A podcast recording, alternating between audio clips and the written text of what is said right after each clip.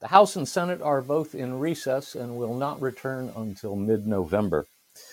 Let's talk about Biden's student loan payoff scam. On Thursday, federal district judge Henry Edward Autrey, appointed by President George W. Bush, dismissed the lawsuit brought by six states against the Biden administration's student debt assumption scheme. Autrey ruled that the states did not have standing to sue. Quote, while plaintiffs present important and significant challenges to the debt relief plan, the current plaintiffs are unable to proceed to the resolution of these challenges, he wrote. Judge Autrey did not speak to the merits of the underlying lawsuit.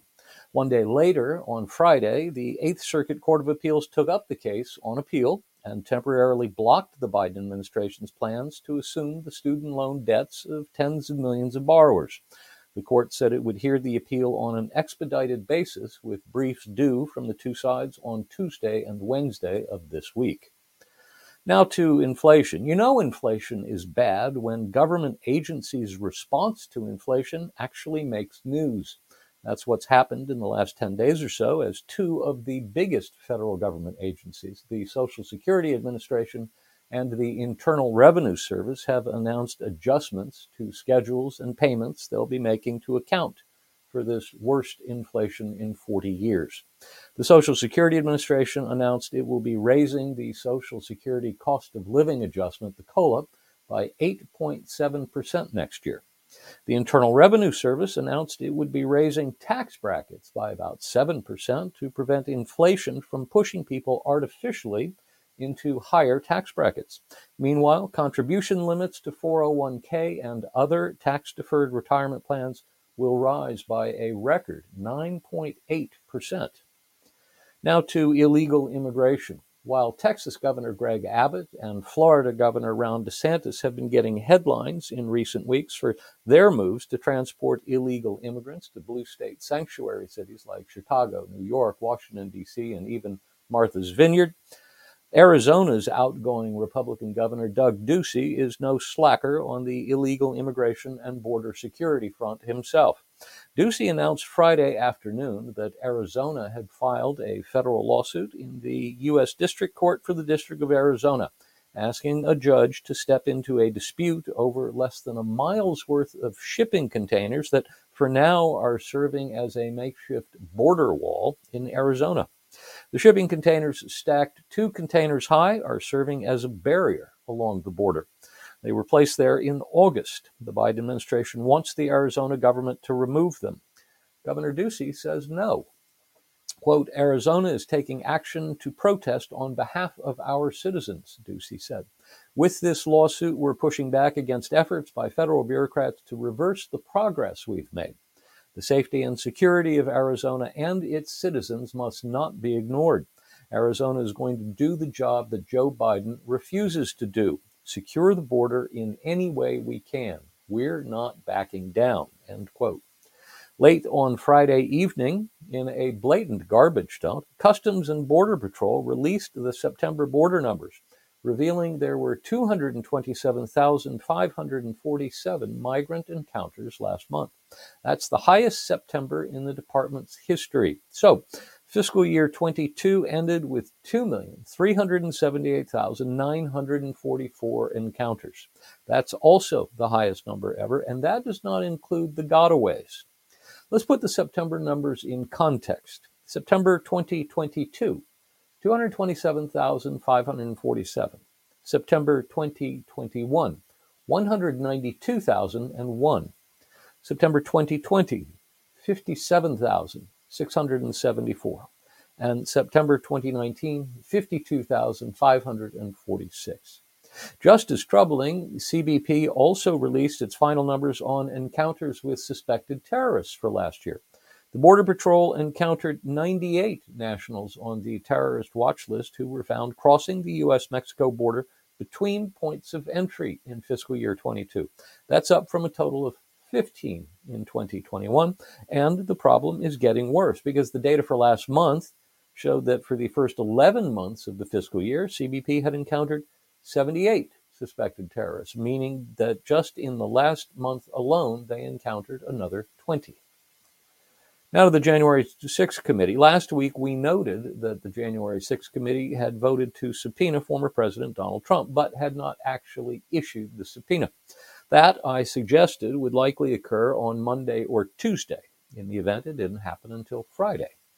The subpoena asks for documents and testimony. It requests that 19 different categories of documents responsive to the subpoena be delivered to the committee by November 4, and it suggests testimony uh, should be received by the committee on November 14th. That is, they want the president to come in for testimony on November 14th.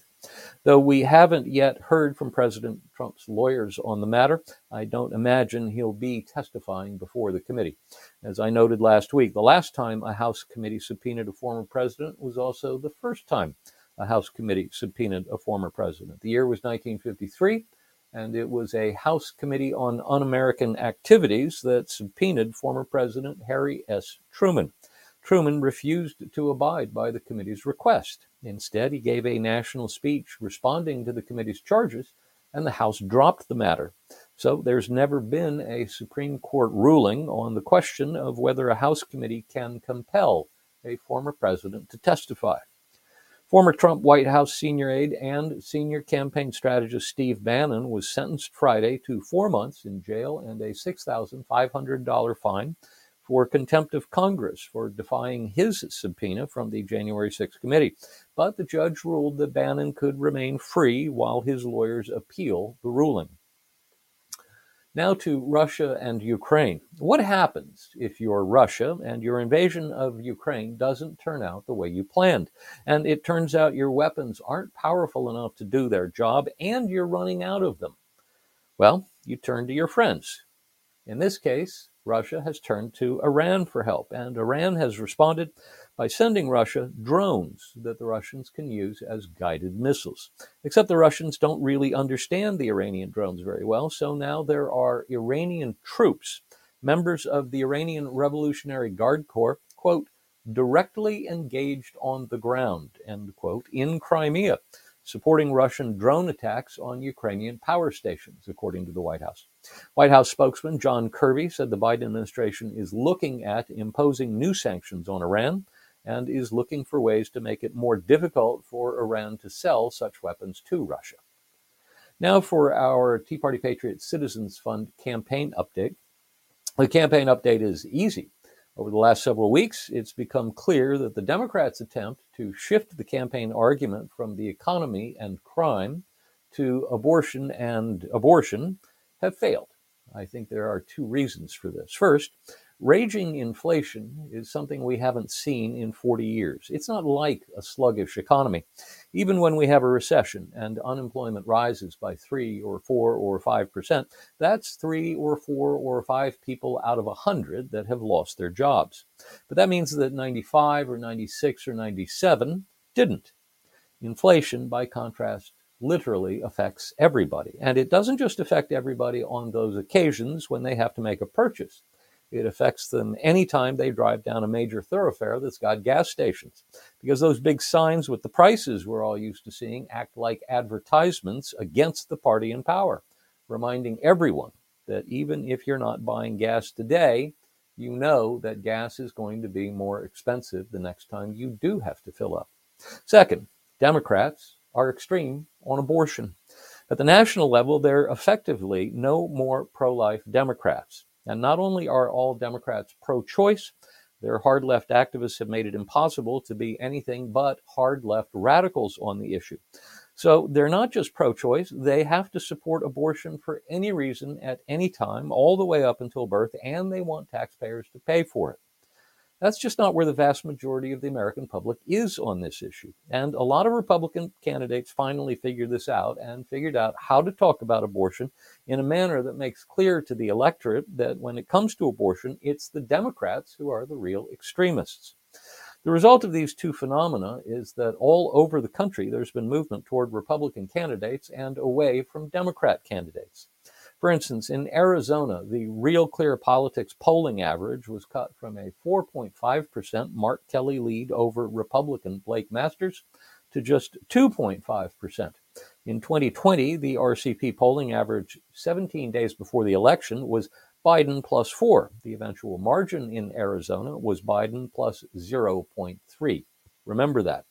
In Georgia, the RCP polling average was cut from a Raphael Warnock lead of 3.3% over Republican nominee Herschel Walker to a Warnock lead of just 2.4%.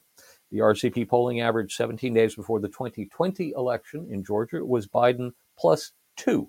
And we all know the eventual margin was plus 0.3.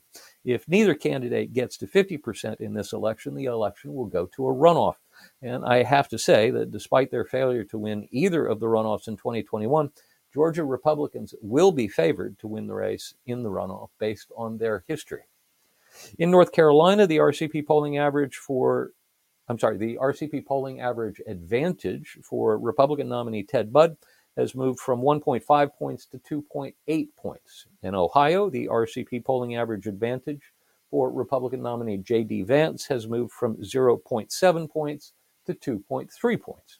In Pennsylvania, the RCP polling average advantage for Democrat nominee John Fetterman has moved from plus 3.4 points to plus 2.4 points. That's inside the margin of error.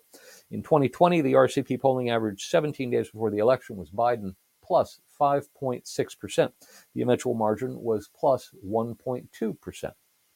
In Wisconsin, the RCP polling average advantage for Republican incumbent Senator Ron Johnson was plus 2.8. That's unchanged from a week ago. In 2020, the RCP polling average 17 days before the election was Biden plus 6.1. The eventual margin was plus 0.7%. So, what you see across the board is movement toward the Republican candidates and away from the Democrat candidates.